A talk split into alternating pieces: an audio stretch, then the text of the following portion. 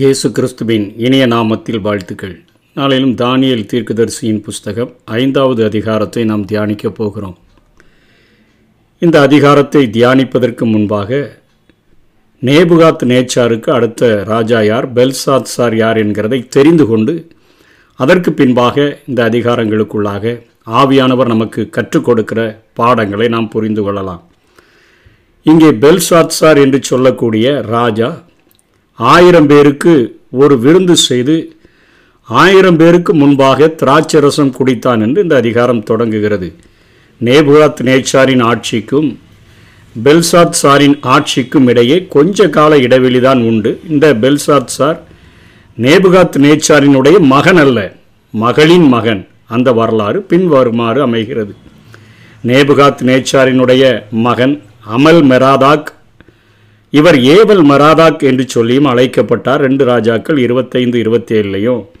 இரேமியா ஐம்பத்தி ரெண்டாவது அதிகாரம் முப்பத்தி ஒன்றிலிருந்து முப்பத்தி நான்கு வரையிலும் அவருடைய தகப்பனாகிய நேபுகாத் நேச்சார் பிடித்து வந்திருந்த யோயாக்கீன் யூதாவின் ராஜாவை சிறையிலிருந்து புறப்பட பண்ணி அவனுடைய தலையை உயர்த்தி என்று இரண்டு இடங்களிலும் எழுதப்பட்டிருக்கிறது.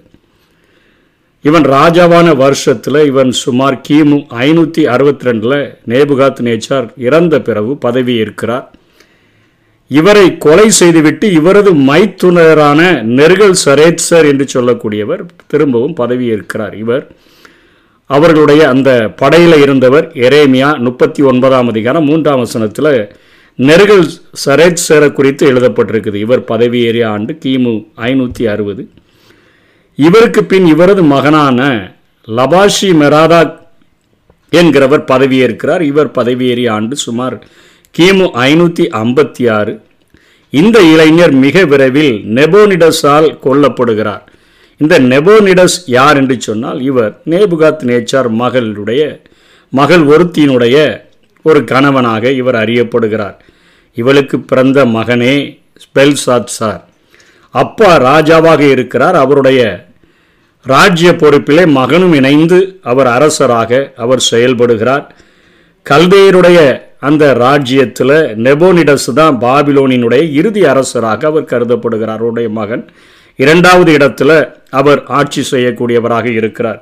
எப்படி என்றால் இந்த அந்த அதிகாரத்திலேயே ஏழாம் வசனத்திலேயே ராஜா சொல்லுகிறார் இந்த எழுத்தை வாசித்து இதன் அர்த்தத்தை எனக்கு வெளிப்படுத்துகிறவன் எவனோ அவன் இரத்தாம்பரமும் கழுத்திலே பொற்சர பணியும் தரிப்பிக்கப்பட்டு ராஜ்யத்தில் மூன்றாவது அதிபதியாக இருப்பான் என்று சொல்லி அவர் சொல்லுகிறார். மூன்றாம் அதிபதி என்று அவர் சொல்ல காரணம் என்ன? முதல்ல நெபோனிடஸ் அதற்கு அடுத்த ஸ்தானத்தில் பெல்சாத் சார் அதற்கு அடுத்த ஸ்தானத்தில் இப்படிப்பட்ட ஒரு ஞானியை நான் உட்கார வைக்கப் போகிறேன் என்கிற காரியத்தை ஏழாம் வசனம் பதினாறாம் வசனம் இருபத்தி ஒன்பதாம் வசனங்களில் இங்கே பெல்சாத் சார் குறிப்பிடுகிறதை பார்க்கிறோம். இப்போ இந்த அதிகாரத்தினுடைய பின்னணி பெல்சாத் சார் யார் என்பதை தெரிந்து கொண்டோம். நேபுகாத் நேச்சாரினுடைய மகளின் மகனாக இவர் அறியப்படுகிறார். இவனுடைய தகப்பனார் நெபோனிடஸ். அதற்கு முன்பாகவே மூன்று ராஜாக்கள் வந்து போய்விடுகிறார்கள் அதற்கு பின்புதான் இங்கே பெல்சாத் சார் அரியணை ஏறுகிறார். இவர் அரியணை ஏறின நாட்களில் ஆயிரம் பேருக்கு ஒரு பெரிய விருந்து அவர் அவர்களுக்கு முன்பாக திராட்சரசம் குடிக்கிறார். பெல்சாத் சார் திராட்சரசத்தை ருசித்து கொண்டிருக்கையில் இங்கே ஆண்டவர் நமக்கு என்ன கற்றுக் கொடுக்கிறார்? எந்த ஒரு மனுஷன் மதுபானத்தை ருசித்து கொண்டிருக்கிறானோ அவன் தன் தகப்பனாகிய நேபுகாத் நேச்சார் எருசலேம் தேவாலயத்திலிருந்து கொண்டு வந்த பொன் வெள்ளி பாத்திரங்களில் ராஜாவாகிய தானும் தன் பிரபுக்களும் தன் மனைவிகளும் தன் வைப்பாட்டிகளும் குடிக்கிறதற்காக அவைகளை கொண்டு வரும்படி கட்டளையிட்டான். பரிசுத்த குலைச்சலை உண்டாக்குகிறவனாக மது போதையில் மாது போதையில் வாழ்கிற எந்த ஒரு மனிதனும் பரிசுத்த குலைச்சல் உடைய ஒரு வாழ்க்கையைத்தான் வாழ்வான் என்பதற்கு இங்கே ஒரு அருமையான எடுத்துக்காட்டை பெல்சாத்சார் செய்கிறதை பார்க்கிறோம். திராட்சை ரசத்தை ருசித்து கொண்டிருக்கையில். இப்போ ஆண்டவர் பரிசுத்தப்படுத்தின அந்த பாத்திரங்களை எடுத்துட்டு வந்துட்டு அவனும் அவனுடைய மனைவிகள் பிரபுக்கள் வைப்பாட்டிகள் எல்லாம் குடிக்கிறதற்கு செய்கிறான். ஆண்டவரை ஆண்டவரை தன்னை பரிசுத்தம் செய்கிற இரத்தத்தை அசுத்தம் என்று எண்ணி கிருபையின் ஆவியை நிந்திக்கிறவன் எவ்வளவு கொடிதான ஆக்கினைக்கு பாத்திரவானாய் இருக்கிறான் என்று நாம் புதிய ஏற்பாட்டில் படிக்கிறோமே. அதே போல இங்கே கர்த்தரை ஏகோவா தேவனை இவன் அத்தனையாக அவர் பரிசுத்தப்படுத்தின பாத்திரத்தை தன்னுடைய கால்களில் போய் கீழே போட்டு மிதிக்கிறது போல காரியத்தை செய்கிறான். அந்த நேரத்தில் ஆண்டவரை தாழ்த்தி அவன் சாத்தானை உயர்த்துகிறதை நாம் பார்க்கிறோம். எருசலேமில் உள்ள தேவனுடைய வீடாகிய ஆலயத்திலிருந்து எடுக்கப்பட்ட பொற்பாத்திரத்தை கொண்டு வரும் பொழுது அவர்கள் அதில் குடிக்கிறாங்க. அவங்க பொன்னும் வெள்ளியும் வெண்கலமும் இரும்பும் மரமும் கல்லுமாகிய தேவர்களை புகழ்ந்தார்கள் என்று பார்க்கிறோம். ஆண்டவரை இழிவுபடுத்தி மற்ற காரியங்களை தேவர்களை புகழ்கிறவர்களாக அவர்கள் காணப்பட்டார்கள். அத்தனை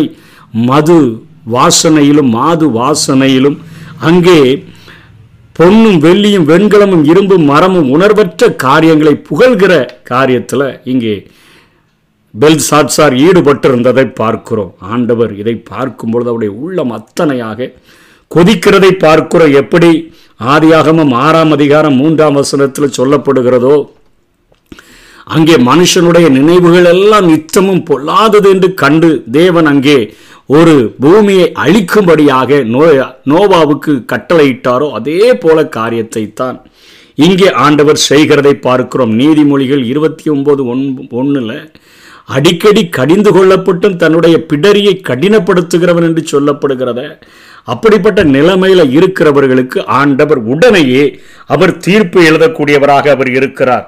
அந்த நேரத்தில் அஞ்சாம் வசனத்தில் மனுஷ கைவிரல்கள் தோன்றி விளக்குக்கு எதிரான ராஜ அரண்மனையில் சாந்து பூசப்பட்ட சுவரிலே எழுதிற்று எழுதின அந்த கையுறுப்பை ராஜா கண்டான் என்று சொல்லி பார்க்கிறோம். பிரபுக்கள் ஆயிரம் பேருக்கு விருந்தளித்த பெல்சாத்சாரினுடைய விருந்து அறை ஒன்றை போன்ற ஒரு விருந்து அறையை தற்கால ஈராக்கினுடைய பழைய பாபிலோனிய பகுதிகளில் அகழ்வாராய்ச்சியாளர்கள் கண்டுபிடித்திருக்கிறார்கள். சுமார் நூற்றி அறுபத்தைந்து அடி நீளமும் ஐம்பத்தைந்து அடி அகலமும் கொண்டதொரு ஒரு அறையை அவர்கள் கண்டுபிடித்திருக்கிறார்கள். அது பெல்சாத் சாரின் விருந்து அறையாக இருக்கலாம் என்று கருத்தை அவர்கள் தெரிவிக்கிறார்கள். ஏன் என்று சொன்னால் இந்த அறையினுடைய ஒரு பக்கத்தின் சுவரின் மீது செங்கல் உருவங்களும் மற்ற மூன்று பக்க சுவர்களிலும் சுண்ணாம்பு பூசி இருக்கிறது இந்த சுண்ணாம்பு பூசப்பட்ட பய ப பகுதியில் தான் கை விரல் ஒன்று வந்து எழுதுகிறதை நாம் பார்க்கிறோம். இந்த நாட்களில் நேபுகாத் நேச்சாரின் அந்த ஆட்சி காலத்தில் கொடிகட்டி பறந்த தானியல் எங்கே இருக்கிறானே சொல்லி தெரில அந்த அளவுக்கு இங்கே ஆண்டவர் உடனேயே அவனுக்கு நியாய தீர்ப்பை எழுதுகிறதை பார்க்கிறோம். பரிசுத்த மாக்கப்பட்ட தன்னுடைய பாத்திரங்களுக்காக வைராக்கியம் பாராட்டுகிற ஆண்டவர் இன்றைக்கும் தன்னுடைய பரிசுத்த பிள்ளைகளுக்காக வைராக்கியம் பாராட்டுகிற ஆண்டவர் இன்றைக்கும் தான் தெரிந்து கொள்ளப்பட்ட அவருடைய சுய ரத்தத்தினாலே சம்பாதித்த சபைக்காக இன்றைக்கும் வைராக்கியம் பாராட்டுகிற ஆண்டவர் அன்றைக்கு வைராக்கியம் பாராட்டுகிறவராக அவர் எழுந்து நின்று அந்த பாவத்தை செய்த பெல்சாத் சாரினுடைய வாழ்க்கைக்கு ஒரு முடிவு கட்டுகிறதை பார்க்கிறோம். இன்றைக்கு உலக மனிதர்கள் உலகத்தினுடைய சிற்றின்பங்களில் ஆடம்பரங்களில் இவைகளில் சிக்கி கொண்டு அவர்கள் சந்தோஷத்தை அனுபவிக்கிற அந்த சிற்றின்பங்களை நாம் பார்க்கும் பொழுது நாம் பொறாமை கொள்ளக்கூடாது. அவர்களுக்காக பரிதபிக்கும்படியாக நாம் கடமைப்பட்டு இருக்கிறோம் அவர்கள் தேவனுடைய நியாய தீர்ப்புக்கு நேராக சீக்கிரமாக கடந்து செல்லுகிறார்களே என்கிற அவருடைய கேடான நிலைமையை நினைத்து நாம் பரிதபிக்கக்கூடியவர்களாக நாம் இருக்க வேண்டும். இங்கே நெல் அங்கே பெ- பெல்சாத் சாருக்கு ஆண்டவர் ஒரு தீர்ப்பு எழுதிவிட்டதை நாம் பார்க்கிறோம். இவன் கலங்கி போய் நிற்கிறான். அவனுடைய மூட்டெல்லாம் விரைத்து போய் இருக்குது. பெல்சாத் சார் மிகவும் கலங்கினான். ஒன்பதாம் வசனம் பார்க்கிறோம். அவனுடைய முகம் வேறுபட்டது என்று சொல்லி பார்க்கிறோம். அவனுடைய பிரபுக்கள் திகைத்தார்கள். எல்லாருக்கும் விதி பிதுங்கி போய் பிதுங்கி போய் நிற்கிறார்கள். அந்த நேரத்தில் ராஜாவும் அவனுடைய பிரபுக்களும் எல்லாரும் அங்கே நிறைய ஞானிகள் எல்லாம் கூப்பிட்டுட்டு வந்து அந்த எழுத்தை வாசிக்க அந்த அர்த்தத்தை கேட்க கேட்டால் அவங்க யாருக்குமே சொல்ல முடியாமல் போயிடுச்சு. அப்போ ராஜாவும் அவனுடைய பிரபுக்களும் சொன்னவைகளை ராஜாத்தி கேள்விப்பட்டு என்பது இது நேபுகாத் நேச்சாரினுடைய மனைவியாக இவனுடைய பாட்டியாக இருக்கலாம் அல்லது அவளுடைய அதாவது இவனுடைய அம்மாவாக இருக்கலாம் ராஜாத்தி. ஏன்னா இவனுடைய மனைவிகளும் மன மறுமனையாட்டிகளும் ஏற்கனவே இவனோடு கூட ட்ரிங்க்ஸ் சாப்பிடுகிறதற்கு உள்ளே வந்துட்டாங்க. அப்போ இந்த ராஜாத்தி கேள்விப்பட்டு விருந்து சாலைக்குள்ளே பிரவேசிக்கிறார் அப்பொழுது ராஜாத்தி ராஜாவே நீர் வாழ்க. உமது நினைவுகள் உம்மை கலங்க பண்ணவும் உமக்கு முகம் வாடவும் வேண்டியதில்லைப்பா. உம்முடைய ராஜ்யத்தில் ஒரு புருஷன் இருக்கிறான். கேள்விப்பட்டவள் தானியலை குறித்து அறிந்திருக்கிறவள். ஒருவேளை வெறுக்கப்பட்டாலும் முற்றிலும் விளக்கப்பட முடியாத ஒரு சூழ்நிலையில் அங்கே தானியல் வாழ்ந்து கொண்டிருக்கிறான் என்கிறதை அவள் ஞாபகப்படுத்துகிறார்.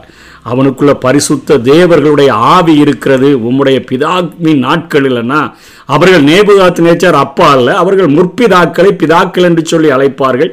வெளிச்சமும் விவேகமும் தேவர்களின் ஞானத்துக்கு ஒத்த ஞானமும் அவனிடத்தில் காணப்பட்டது. ஆகையால் உம்முடைய பிதாவாகிய நேபுகாத்து நேச்சார் என்னும் ராஜாவானவர் அவனை சாஸ்திரிகளுக்கும் சோசியருக்கும் கல்தையருக்கும் குறி சொல்லுகிறவர்களுக்கும் அதிபதியாக வைத்தார். நீ இன்னைக்கு தள்ளிட்டியே என்பது போல் அவள் சொல்லிட்டு சொன்ன உடனே ராஜாவினால் பெல்சாத் சார் பெல்தே சாத்சார் எனும் பெயரிடப்பட்ட அந்த தானியலுக்கு சொப்பனங்களை வேர்த்தம் பண்ணுகிறதும் புதை வெளிப்படுத்துகிறதும் கலைகா கருகலானவைகளை தெரிவிக்கிறதுமான அறிவும் புத்தியும் விசேஷித்த ஆவியும் உண்டென்று காணப்பட்டது. இப்பொழுதும் தானியல் அழைக்கப்படட்டும் அவன் அர்த்தத்தை வெளிப்படுத்துவார் அவ்வளோ உறுதியாக சொல்கிறான் அவன் கட்டாயம் சொல்லிடுவானோடனே அவர் தானியலை அழைத்தனுப்பி விடுகிறான். தானியலை பார்த்த உடனே சொல்கிறான் நீ என் பிதாவாகிய ராஜா யூதாவிலிருந்து சிறைபிடித்து வந்த யூதரில் ஒருவனாகிய தானியல் அல்லவா?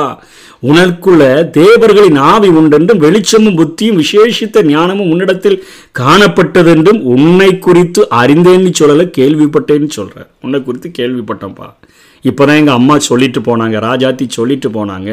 இந்த எழுத்தை உன்னால் வாசிக்க முடியுமா? இதனுடைய அர்த்தத்தை தெரிவிக்க முடியுமா? எங்கள் இவங்களெல்லாம் கூப்பிட்ட இவங்களால் சொல்ல முடியாமல் போயிடுச்சுன்னு சொன்னபோது தான் அங்கே அவன் திரும்பவும் சொல்லுகிறான் நான் உன்னை மூன்றாவதாக வைக்கிறேன். எங்கள் அப்பா அதுக்கு அடுத்தால நான் அதுக்கு அடுத்தால உன்னை நான் உட்கார வைக்கிறேன் என்று சொன்ன பொழுது தானியல் சொல்கிறார் உம்முடைய வெகுமானங்கள் உம்மிடத்திலே இருக்கட்டும் உடைய பரிசுகளை வேறொருவனுக்கு கொடும் இந்த எழுத்தை நான் ராஜாவுக்கு வாசித்து இதன் அர்த்தத்தை தெரிவிப்பேன் என்று சொல்லிட்டு தான் அவன் அங்கே அழகாக அந்த காரியங்களை வாசிக்கிறதை பார்க்கிறோம். அவனுடைய இருதயம் உங்கள் அப்பாவை பற்றி சொல்கிறாரு அவருடைய இருதயம் உங்கள் அப்பாவுடைய இருதயம் மேட்டிமையாகி அவருடைய ஆவி கர்வத்தினால் கடினப்பட்ட போது அவர் தமது சிங்காசனத்திலிருந்து தள்ளப்பட்டார். அவருடைய மகிமை அவரை விட்டு அகன்று போயிற்று. அவர் மனுஷன் என்று தள்ளப்பட்டார். அவருடைய இருதயம் மிருகங்களுடைய இருதயம் போல ஆயிற்று.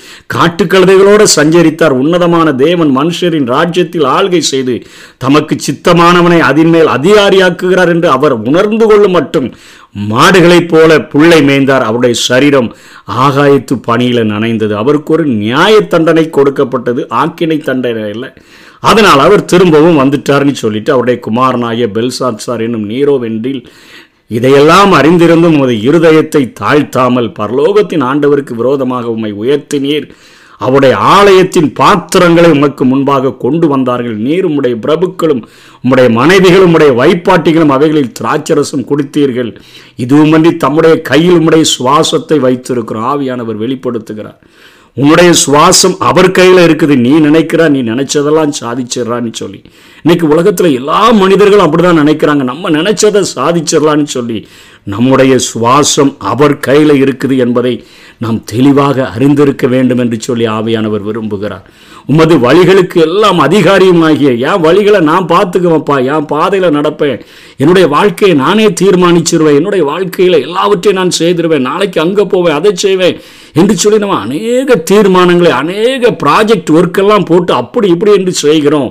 ஆனால் இங்கே தானியல் சொல்கிறான் உமது வழிகளுக்கு எல்லாம் அதிகாரியாக இருக்கிற ஒருவர் இருக்கிறார்.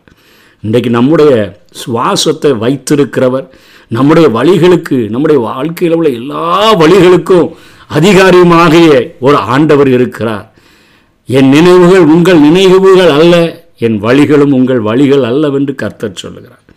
உமது வழிகளுக்கு எல்லாம் அதிகாரி அவரை நீங்கள் மகிமைப்படுத்தாமல் காணாமலும் கேளாமலும் உணராமலும் இருக்கிற இந்த வெள்ளியும் பொன்னும் வெண்கலமும் இரும்பும் மரமும் கல்லும் ஆகிய தேவர்களை புகழ்ந்தீர. நீர் திராட்சரசத்தை ருசி பார்த்த உடனே ஆண்டவரை அத்தனையாக இழிவுபடுத்தி இவைகளை எல்லாம் புகழ்ந்தீரே. அதனால தான் இப்போ தேவனுடைய நியாய தண்டனை அல்ல ஆக்கினை தண்டனையே வந்திருக்குது. இந்த எழுத்து எழுதப்பட்டது. மெனே மெனே தெக்கேல் உப்பார்சின் என்பது மெனே மெனே என்று சொன்னால் ஆண்டவர் உன்னுடைய வாழ்க்கையை எண்ணி முடிச்சிட்டாரு அப்படின்னு சொல்லுகிறதை பார்க்க எண்ணுதல் மேனேன்னா எண்ணுதல்.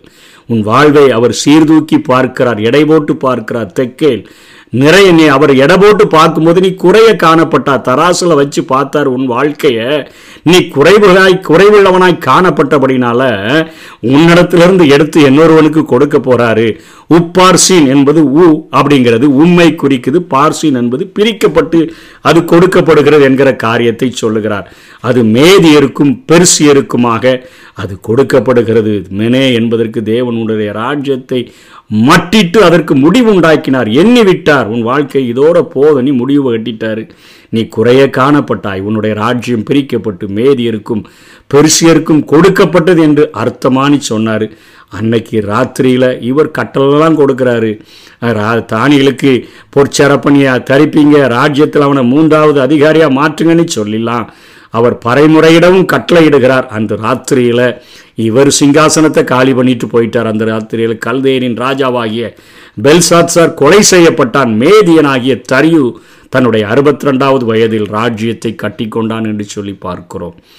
அங்கே வெளியே படைகள் சுற்றி நிற்கிற நேரத்தில் இவர் அங்கே உட்கார்ந்து திராட்சை ரசத்தை ருசி பார்த்து கொண்டிருக்கிறார். ஆயிரம் பேரோட சேர்ந்து அவர் ருசி பார்த்து கொண்டிருக்கிறார். அங்கே மகா பேரரசனாகிய கோரேசு அங்கே பாபிலோனை சுற்றி நின்று கொண்டிருக்கிறான். கோரேசு அவர்களை ஜெயிக்கிறான். பெர்சிய அரசனாகிய கோரேசு ஜெயித்தவன் மாத்திரமல்ல பாபிலோனுக்கு அதிபதியாக ராஜாவாக தரிவை மேதியனாகிய தரிவை அவன் ஏற்படுத்துகிறான். தேசம் மேதியருக்கும் கொடுக்கப்பட்டது பெர்சியருக்கும் கொடுக்கப்பட்டது என்கிற தானியலின் வார்த்தை அன்றைய தினமே நிறைவேறினதை பார்க்கிறோம். நம்முடைய சுவாசத்தை கைகளில் வைத்திருக்கிறார். நம்முடைய வழிகளுக்கெல்லாம் அதிகாரி அவர். நம்ம இந்த உலகத்தினுடைய சிற்றின்பங்களை பருக ஆரம்பிச்சோன்னு சொன்னால் தேவனுடைய நாமத்தை தூஷிக்க ஆரம்பிச்சிடுறோம். மற்ற காரியங்களை சிற்றின்பங்களை மற்ற காரியங்களை உணர்வற்ற காரியங்களை நம்ம அதிகமாய் புகழ ஆரம்பிச்சிடறோம். ரொம்பவும் ஜாக்கிரதையாக இந்த உலகத்தில் வாழ அழைக்கப்பட்டிருக்கிறோம். நம்மை அர்ப்பணிப்போம். ஆண்டவருக்கென்று பிரியமாய் வாழுவோம். கர்த்தர் தாமே நம்மை ஆசீர்வதிப்பாராக. புதிய உயிர் தினம் தினம் எனக்கு தருகிறேன் உம் பெயருக்கேற்ப பரிசுத்தமாய் நடத்தி செல்கிறீ. புதிய உயிர் தினம் தினம் எனக்கு தருகிறீ. உம் பெயருக்கேற்ப பரிசுத்தமாய் நடத்தி செல்கிறீ. என் மேய்ப்பரே நல்லாயனே எனக்கொன்றும் குறையில்லப்பா.